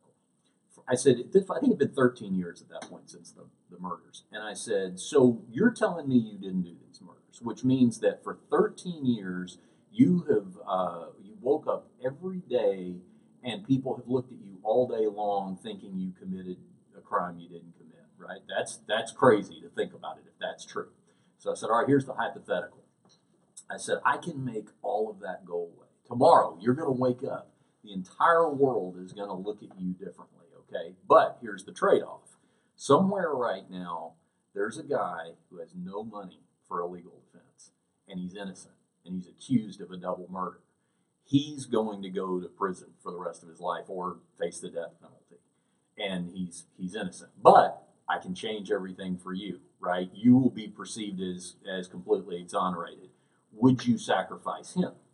Now, in my mind, I thought he's going to give me the politically correct answer, which is I would never want anybody to go through what I went through. I'll bear the burden. You know, I bared it for 13 years. I'll continue to bear the burden. I'll continue to bear it. I'll do it, right? Without hesitation, he looks at me and he says, You know, it would be terrible if that happened to that young man, but I've got to tell you, I did not commit these murders. I've carried this around for 13 years, and for the sake of me and my children and my family, I've got to clear my name. And I looked at him and I thought to myself, that is either the answer of a truly innocent man or a psychopath. And we're right back to where we started, right? Yeah. I mean, it's like, you know, but I can certainly see. And had I seen the civil trial, because in a civil trial, you only have to be 51% certain. Yeah, but that shows such a lack of empathy for another human being. Yep. Mm. You know what I mean? No, no, sit I there- know, but that's no, what I'm for saying. him, Yeah. For somebody to sit there and go, okay, I'd rather you go to prison Yeah.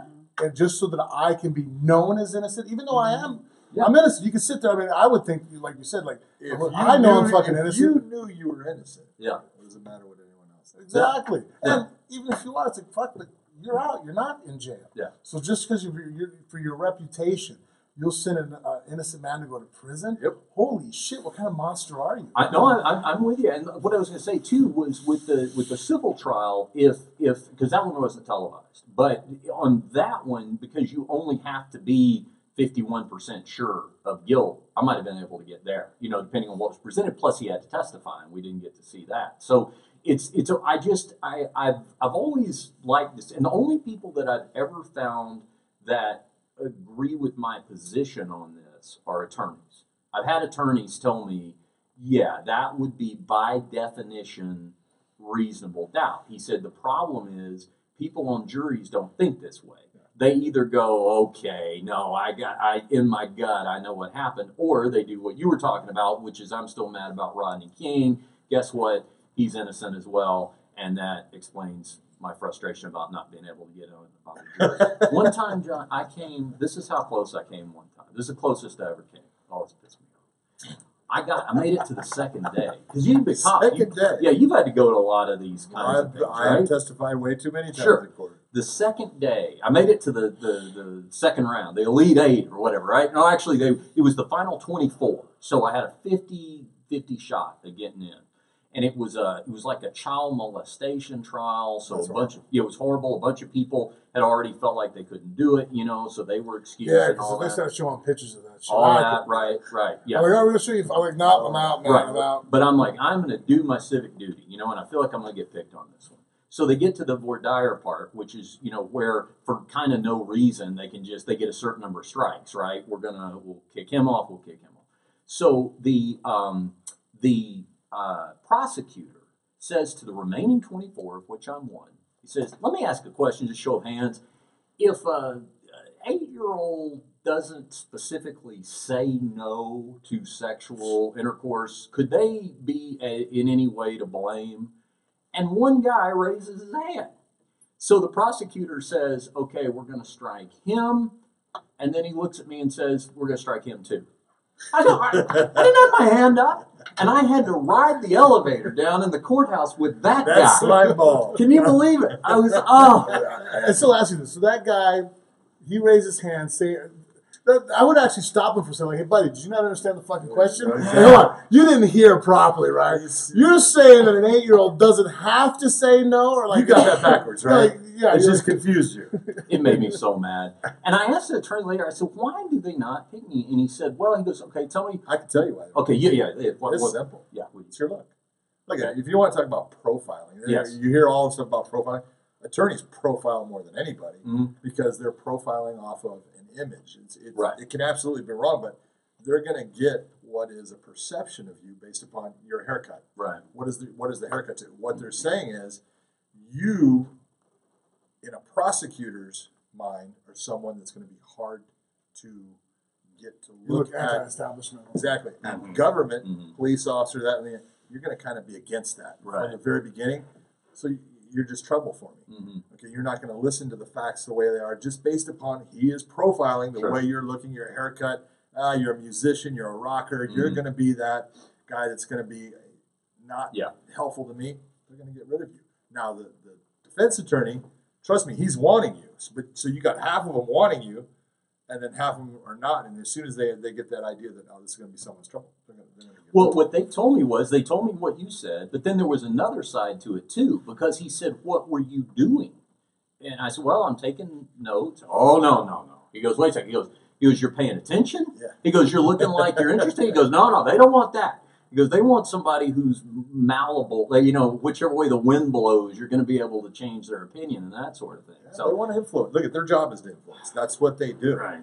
If there was one thing that I really loved about testifying, is all attorneys think police officers are idiots. So I, I liked getting in positions where I could make them look bad. I Yeah. could- oh, they'd Yeah. ask a question and I could I could come up with a smart All ass answer. so we're back to MMA because you know when I when I first heard about you getting this uh, color job with Bellator, which by the way starts this Friday, January twentieth will be the fight card, and Thank Frank and I are going to be there. Yeah, we're it's a family affair. We're going. Uh, uh, we're our buddy Chael is uh, is fighting, and he You'll was be just there. on last week. Yeah, He'll be there. this Should be there, we all hope. Yeah. But you know, when I first heard about you doing this, apart from what we already talked about, which is all the expertise and everything, you also have great personality for this. So, I mean, you're you're an engaging guy. You know, Eh, is that something that you had? Because you were just talking about like testifying with police. Did you were you kind of always aware that you know I'm pretty good at conversation? No, you know what? I, I can tell you it's funny because my, you know, I talk about it with my wife and stuff. You know, what, what were you like in high school? I was quiet. I So even was I. You know, and I realized when I got past being a freshman, it's like, you know what? I need to start talking. I need to, and I can tell you, it's like, you know, I, I talk to people all the time, and I say, man, you know, if, if I could go back to being 25, you know, would I do it? If I had to have the brain that I had when I was 25, no, I wouldn't. I would, I would not want to change it because you've learned so much Yeah. and that's part of your personality. You know, I, and as, at 25, you know, as a police officer, I would go around and you know say you know hi to people, but I was pretty selective in who I would you know say because you know you'd have to be you know really give me the smile. If you had a uh, a stern look, I just kind of give you that stare back, Mhm. and it's kind of like that alpha male type thing that we all do. And as you Well, if you're a bigger guy and you're quiet, yeah, that, uh, that happened to me first part of my career. I had a lot of people thought I was an asshole. yeah, And just because I didn't talk a lot. Yeah. And then you know, after being with Jennifer for so long, coming out of my shell, like, dude, I'll talk your ear off once we get to know each other. But if I don't know you, why would we? But then I'm like, oh, okay, well, that I can see now how that looks weird to people. So now I talk more and say, oh, you're a nice guy. It's like, yeah, well, I was a nice guy before, but you know, Sure. if I'm quiet, you think I'm an asshole. But There's a lot- There's a lot of people who think, "Oh, I wish I'd go back to thinking he's an asshole. This guy won't shut up. now." Exactly. Yeah. well, it's uh, you know, it, it's What's that? it, it's a it's a skill. I think a conversational skill that you never know how these things manifest itself. Because what I would imagine is, and tell me if I'm wrong, even back to the law enforcement days, is you know you were probably were, were you a pretty good mediator? You know, like in sort of di- uh, diffusing tense situations when you encountered them. Yeah, you know, I I, I was. I was always good at, at talking people into doing what I had a system that I used, and at the Mm-hmm. time it, it worked well for me. And my big thing was you give everybody respect. Yeah. If you're going to stop someone, talk to someone, whether it's you're just stopping them on the street or you're got a call and you, know, you got to deal with them, man, give everybody the respect they deserve. And I would, you know, if I was going to ask you, if I stopped you and say, "Sir, could you do me a favor and please come over here and talk to me?" Mm-hmm. You know, that's exactly how I would have said it. And if you now the, the, the difference is when you look at me and you go, "Why?" Mm-hmm. Because I'm asking you, can you come over here now? Mm-hmm. You know, because I asked you, now I'm going to tell you, Mhm. and then I'm going to make you. Mm-hmm. Okay, because there's reasons why I am stopping you. You may not know them, Mm-hmm. okay, or you do know them, and you're trying to negate that and try to figure a way out, of this situation. I'm going to get away, and I understand what I need to do to keep myself safe in it. A lot of times, police officers do. You know, the one thing I learned from policing and what police officers do, you'll do things mechanically a certain way. When I say mechanics, there's mechanics to everything. There's mechanics to fighting. There's mechanics to being a referee. There's Mhm. mechanics to being a police officer. And you do something time and time and time again because it helps keep you safe and other people safe. Mhm. And it's the one thing that I learned is, you know, I was as nice as I could be Mm-hmm. until you showed me you didn't you didn't respect me back. Yeah, yeah, no, that makes sense. And was just you know, and, and I usually, when- if I ever clash. right, and if, if I ever encountered that with with police, because the thing is, I always knew that they were going to be disappointed. You know, like the And that's you know exactly what you're saying. Yeah. That's the thing that I look at. You know, people. You get all these people that start. They're they want to be confrontational when they really Mhm, they haven't done anything. mhm, And you're right. You haven't done anything. So why are you creating something? mhm. You know that the officer is not going to be able to do anything with you. You know you haven't done anything wrong. Mhm. So you've got that in your back pocket. It's perfect. So Right. be nice, and then you go in the end and say, "Hey, man, you know, is there a reason why you stopped me just now? Mhm. This whole thing, you can always do that, but don't start it off with why are you stopping me? Right. Because you're just creating that situation. Now the officer is going to look to try to put you Yeah. in that position where they can write the It- ticket or take you away. in the in the situations if I ever encountered a police officer who you know I could tell was was you know not wanting to be respectful like that, I would just get I would I would get I'd do the passive aggressive thing. So it would be like like you said, I knew there's nothing to hide, but what I would start doing is when we're going through all the questions about you know do you have any drugs on you? Of course, I've never done a drug in my life. You know, alcohol. I've never uh, drank alcohol in my life. I would start going into the backstory of that. You know, growing up, I just saw that there was a lot of alcoholism in my family. I made a point of one of two. I wanted him to want to get out of there. Like I was going to draw out that conversation, and maybe in the end, But that's good. get him thinking about how much he's drinking. Are you drinking more than four times a week? You know, Absolutely. this is something you might need to look at. I told you about one time I've dealt with an asshole officer. Mm. Because I mean, look, I'm the most polite guy in the world. Every time I get pulled over, I I've never done that. Do you know who I am? Never. It's never happened in my life. It never will happen. One time I'm with the wife here, and we take a left-hand turn, and my wife's a little bit on the spicy side, right? And, and I do. The light turned red, and I went through it. You know what I mean? Like as I'm going through it, the officer pulls me over. The guy gets out. He has like a 12-inch neck and like a 60-inch waist. So, Oh, that's a good one. I know where this is going, right? So I have So hand- I. so I have my hands on the steering wheel. The guy goes like, you know, hey, the fuck were you thinking? I'm like, what? You know what I mean? Like, like, yeah. Like I, I'm kind of like baffled by the, like, wait a minute, that's not how this is supposed to work. I say, officer, I have no weapons in the car, or Yeah. you know where it is. And you say, do you realize what you did? And I go, yes. I, I, I ran the red light, and you write me a ticket. You know, you ask for my ID, registration. Like, there's no reprimanding of this situation. But so I'm just sitting there like, oh fuck, you're a dick. You're looking at me right now, and I'm the guy in high school that probably threw you in the fucking toilet, and this is your opportunity to get even. So I just, I'm like, yes, officer, no officer, you know, just being as polite as he can be. And he's kind of a dick to the point to where Jennifer finally like leans over. It's like, do you not know who the fuck this is? You know, I'm like, oh god. I think it's- so now like, I just grab the steering wheel like, oh shit, that's bad. And then he goes, no, who, who are you? I'm all, nobody. So he walks back with my license registration. I look over at the wife. I'm like, look, if you say one fucking word, like, this guy's a dick. Let's not instigate him. You know what I mean? I asked Frank. Uh, uh, uh, I don't remember what brought it up. I think we were about to start the podcast one night. He had he somebody was returning a phone call, a call he'd made for some customer service thing or whatever. He got on the phone. He goes, "Yeah, hey, it's uh, it's Frank Mir. I need you to look up my account or whatever." And it just the light bulb went off in my head. And I asked Frank. He said after he got off the phone, I said, "All right, Frank, how much would it take? Again, if I just happen to have some discretionary income in my pocket, how much for a period of one year? Okay." Every time you answer the phone like that, you have to say, uh, yeah, hey, it's Frank Mir, two-time UFC heavyweight champion. You have to introduce yourself. You don't have enough money. Well, no, I think once I offered to pay uh, all three of his kids' private school tuition, Yeah. he goes, "Fuck, my wife would make me do it." that would be the best year ever. Just the phone would ring, and I'd just start rubbing my. Oh, this is That going would to be great. every Yeah. time. All right, so well, let's. Uh, I guess uh, yeah, let's touch real quickly just on a couple of uh, uh, news things here. I, I wanted to uh, ask you guys your thoughts about. Uh, you know, there is talk now of stripping Conor McGregor of the lightweight title. Dana is talking about the fact that he is, Conor has said he may not fight again until September. Dana is trying to make Khabib Nurmagomedov and Tony Ferguson, and he says if Conor's not going to defend the title until September, then they'll strip the title and make uh, Khabib and Tony for the actual title.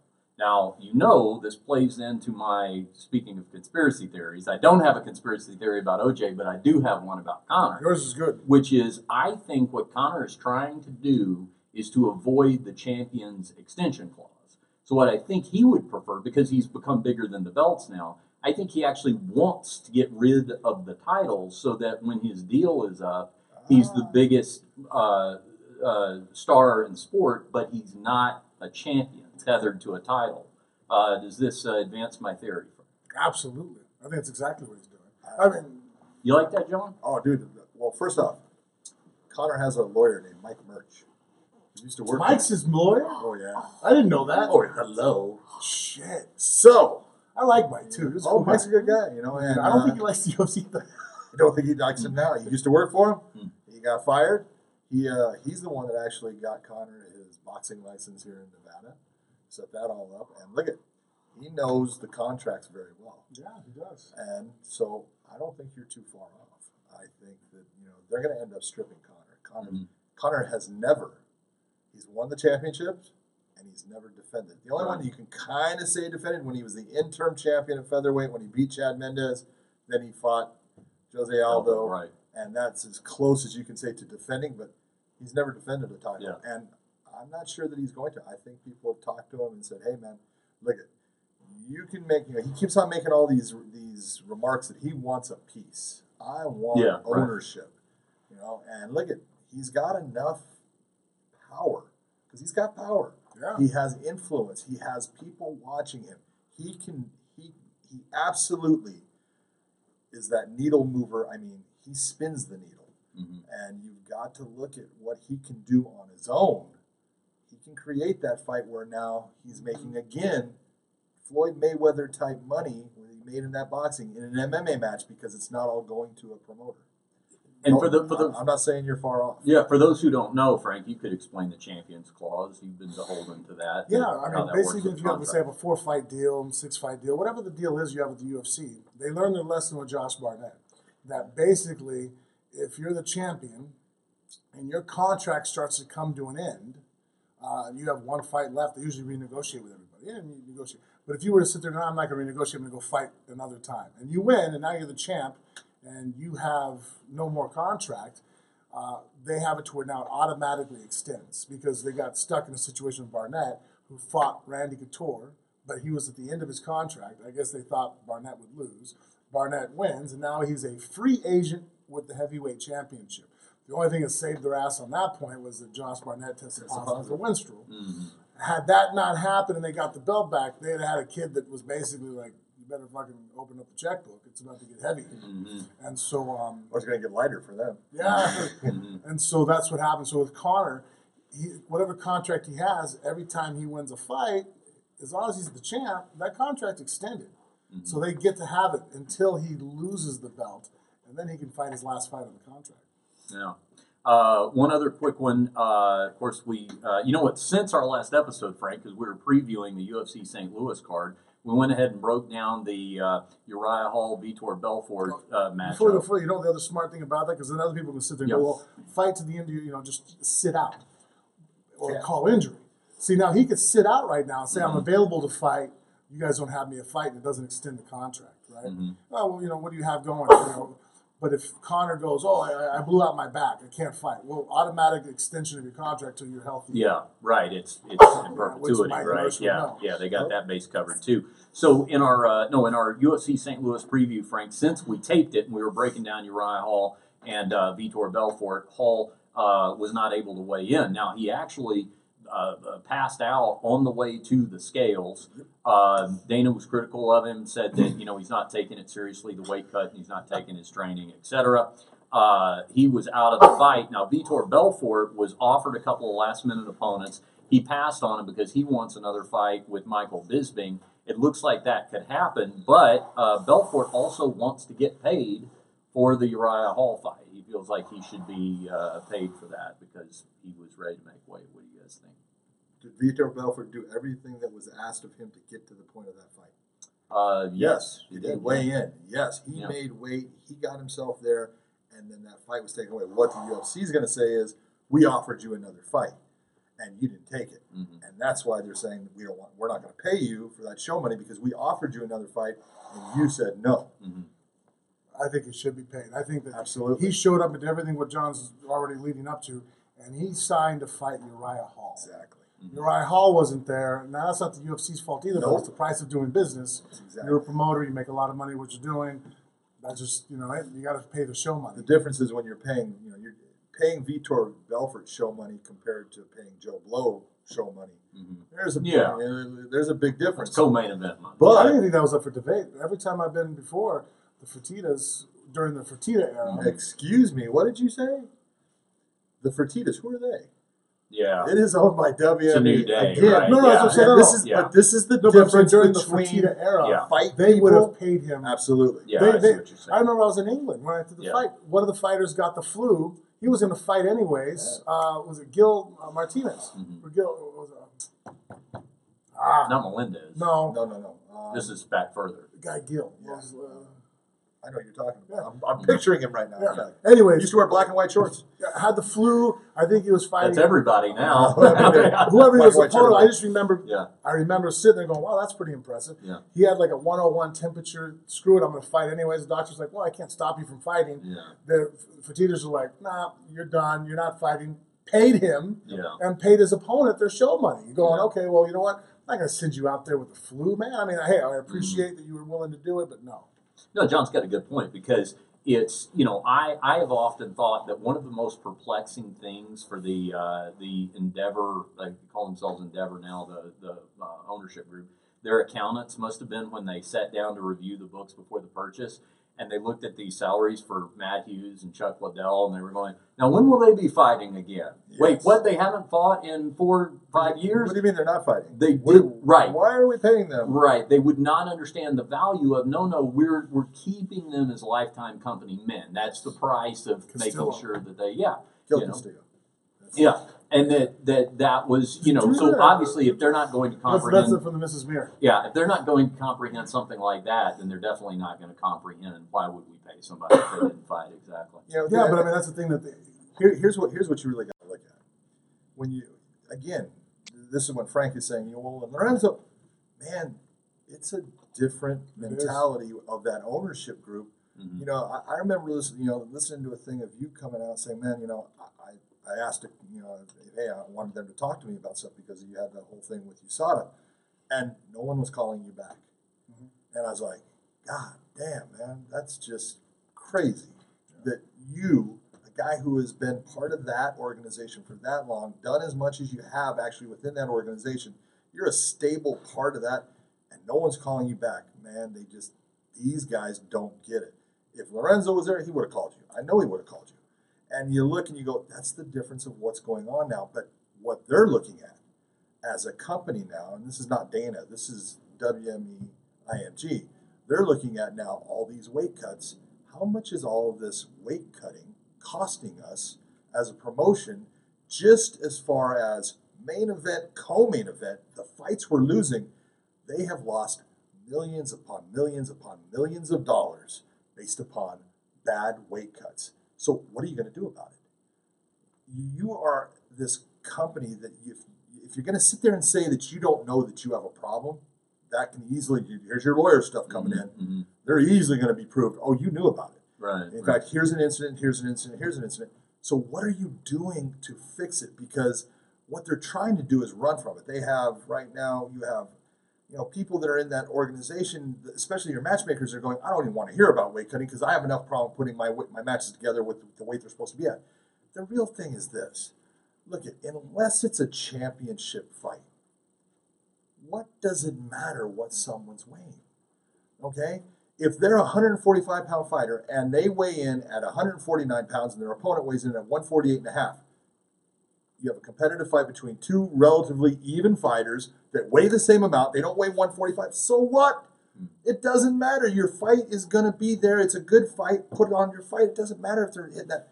The only time it's going to matter when you hit that exact number is championship fight. Mhm. Okay, title fight. That's your problem. But you can you can avoid a lot of this stuff that they're doing, and, and the athletic commissions need to get their they, they get their act together because this is a problem. We have had how many how many UFC fighters do I have to start naming their names of have fallen out and almost died, okay, with kidney failure. Why why do we have MMA, boxing being just a small percentage of it, but MMA being this group of athletes. If you look at the NFL, you look at the NHL, you look at Major League Baseball, they all have all these nutritionists, they have these chefs that are on staff, they are cooking meals for their players and hydrating for top performance. And what do we do with ours? We tell them, we want you to starve and dehydrate yourself so you can perform well. It's ridiculous They know what's going on. It's got to change. The mentality has got to change. It actually it was brought up last, I think last episode we talked about this. How, yeah, California's thinking about imposing a ten percent rule where you have to be within ten percent. Oh, they've already done it. They've got what's called their 10 point plan. I said it was stupid. I'm like, look, all you're going to have is guys cutting weight twice now. You know, guys cut weight to make a certain weight. Then the next day, when they got to get on a scale again, they're going to cut weight that morning to make sure they're within the 10% or They're going to intentionally not fully rehydrate. They're going to intentionally not Yeah, fully yeah. rehydrate. So then I'm like, well, then the whole plan itself is stupid. You're going to get guys now, they're going to be fighting dehydrated. Yeah. I don't get it. In high school, at the beginning of the wrestling season, we test kids what Yeah. weight they're allowed to be at. So they, they get in there, they, they do the hydration test, they test their body body fat. So you're told like, okay, you're allowed to fight at this weight. It doesn't matter if you show up, you know, if you do a hydration test, you're like, okay, you're a light heavyweight. You came in at 203, so you can fight in the 205 weight class. But they'll do that thing and find out, okay, you're the lightest you can humanly be is 210 before it's unhealthy. Well, guess what? You're going to be a very small heavyweight. You're not you allowed to go to light heavyweight. Just say, hey, right off the bat, we're going to test you when you come into the organization, and that's like it's the But easiest that thing. is part of that 10 point plan. well, they are going to do Oh, that. uh, that's no. What, That part, that's here, smart. Here's what they're doing. That's what I can't figure out why that hadn't been done already. It's like, just Absolutely. guys Part, out. part of their whole thing is look at we need to have guys when they do their medicals, they're tested by a doctor. They do a hydration test, and the doctor says this is the lowest you can be. Okay. Problem solved. What Okay, else? Well, hold on. So now the doctor says this is the lowest you can be. So the lowest you can be is 157 pounds. That means you can't be a lightweight. No, Okay, you need to go up. Now that was part of the reason the ABC went and put in more weight classes because if you look at the what is the actual unified rules now, the weight classes that are allowed are 125, 35, 45, 55, 65. They kept 170 in there because of the UFC hmm. because they didn't want to take the title from Ty- Tyron and make him a 175er. They have a 175. So in the middle of this, you have five pound gaps, which is ridiculous. But 75, 85, 95, 205, 235, and heavyweight. They have a 235 weight class? Oh, yes, there is. Shut the fuck up. Okay. Now, this is there. And the reason they did it is because they want fighters to start getting closer to fighting what is their natural weight. This whole thing that everyone's gotten into this, I want to be the bigger, stronger guy. I'm telling you right now, if you ask me, John, you can fight this guy who's super fast or you can fight this guy who's super strong. I will fight the super strong guy every time. Speed kills, man. Speed kills, man. It is a problem. It absolutely becomes your nemesis when you can't get to somebody doing the things that you naturally have done and been successful for time and time again. And every time you make that step forward and you he's gone. Mm-hmm. And then he's clipping you back, you realize the strong guy's not my problem. He can grab a hold of me because that strength starts to diminish over a little bit of time. Speed doesn't really diminish. And guys have gotten in their head, I want to be the bigger, stronger guy. It's not about being. I, I've talked to a lot of fighters, and you know, there's guys that are out there. You know, you know, Jorge Masvidal moved from 155 to 170. I talked to him and said, "Man, why are you? Why are you Whittaker- killing yourself? Robert into Whittaker's the prime Bingo! example. The best Bingo! example. He lost there at 170. 170. Lost to uh, MacDonald. Moves up to middleweight. Kills he's a fucking middleweight champ because he's fast. Even in the fight with Hol- uh, with uh, Romero, they said, "Hey, what do you think's going to happen?" I'm like, "I think," and I said it before the fight. This is an awful fight for Romero because you have a guy who's going to be able to survive, grapple, and he's quick and he moves around. This isn't a Speed kills. yeah. Mm-hmm. You know, and you I look at mean, a lot of size. Like I mean, people now listening go, well, well middleweights should just fight heavyweights. I'm like, well, No, no, you don't want to be that much of a size Right. disparity because then you're going to get grabbed and just crushed. But you're right. If you're within 20 pounds of each other, the faster guy has a huge advantage. man, that, And he feels good. That's the thing I telling people. Exactly. Feeling You know? good matters for a lot. Like And when you walk in that cage and you feel like I have a gas tank, and I feel good right now, you are in a you're a bad person to be in the cage with. Okay, because you there's a lot of guys that are walking into that cage, man. Look at they've been in the back, they're not feeling good. They feel they feel down. It's like I need to get out, you know, get myself up in here, and they can't because their body's mm-hmm. just not responding based upon what they had done 24 hours ago. I feel pretty good about how this podcast went. Yeah. Pretty good. Uh, pretty good. hopefully, uh, you know, we can get John to come on a lot more until he Yeah. starts his own again. Yeah. We're did, steal him. It's like, did you, did, were you, would you consider a return engagement? Absolutely. All right, this was a lot you of fun. was fun. All right, this was like, tell everybody how they can follow you on social media because I know I see you on Twitter and you answer questions back and forth. Yeah, You're really good at that. Oh, dude, some of those questions are just horrible. But uh, if you uh, want to follow me on Twitter, it's uh, Big John. Mc- well, it's, I don't know if it's John McCarthy. John McCarthy MMA.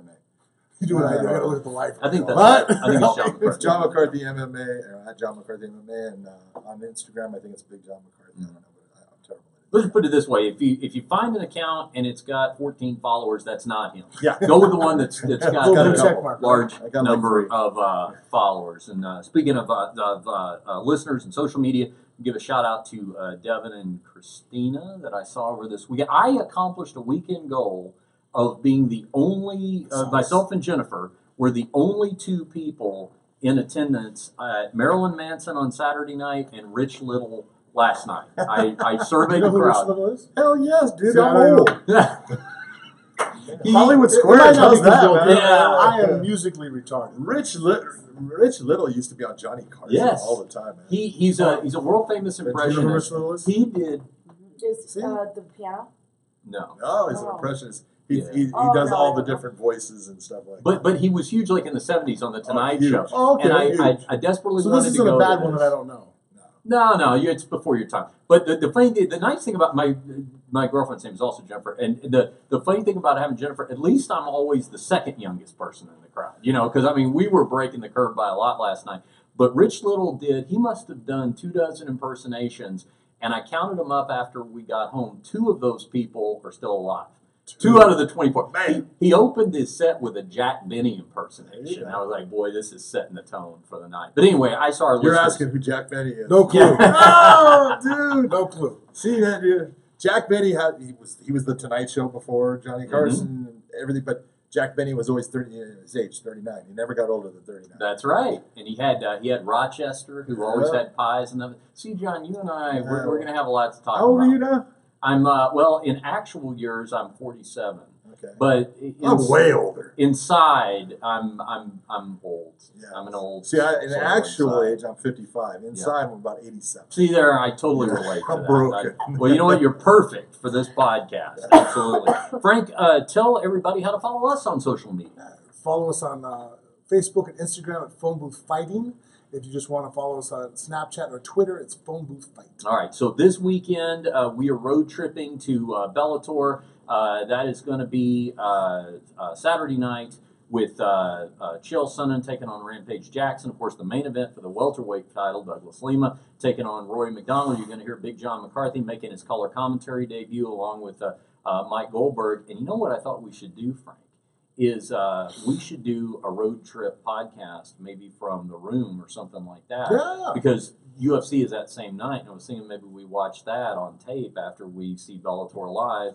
Maybe do a little fight companion episode or Yeah. something like Good to that. John. There you go. There you go. Yeah. All right. We'll got it. we'll we- you There know go. where we'll be. I think we're all staying in the same hotel, so uh, uh, don't miss You that episode.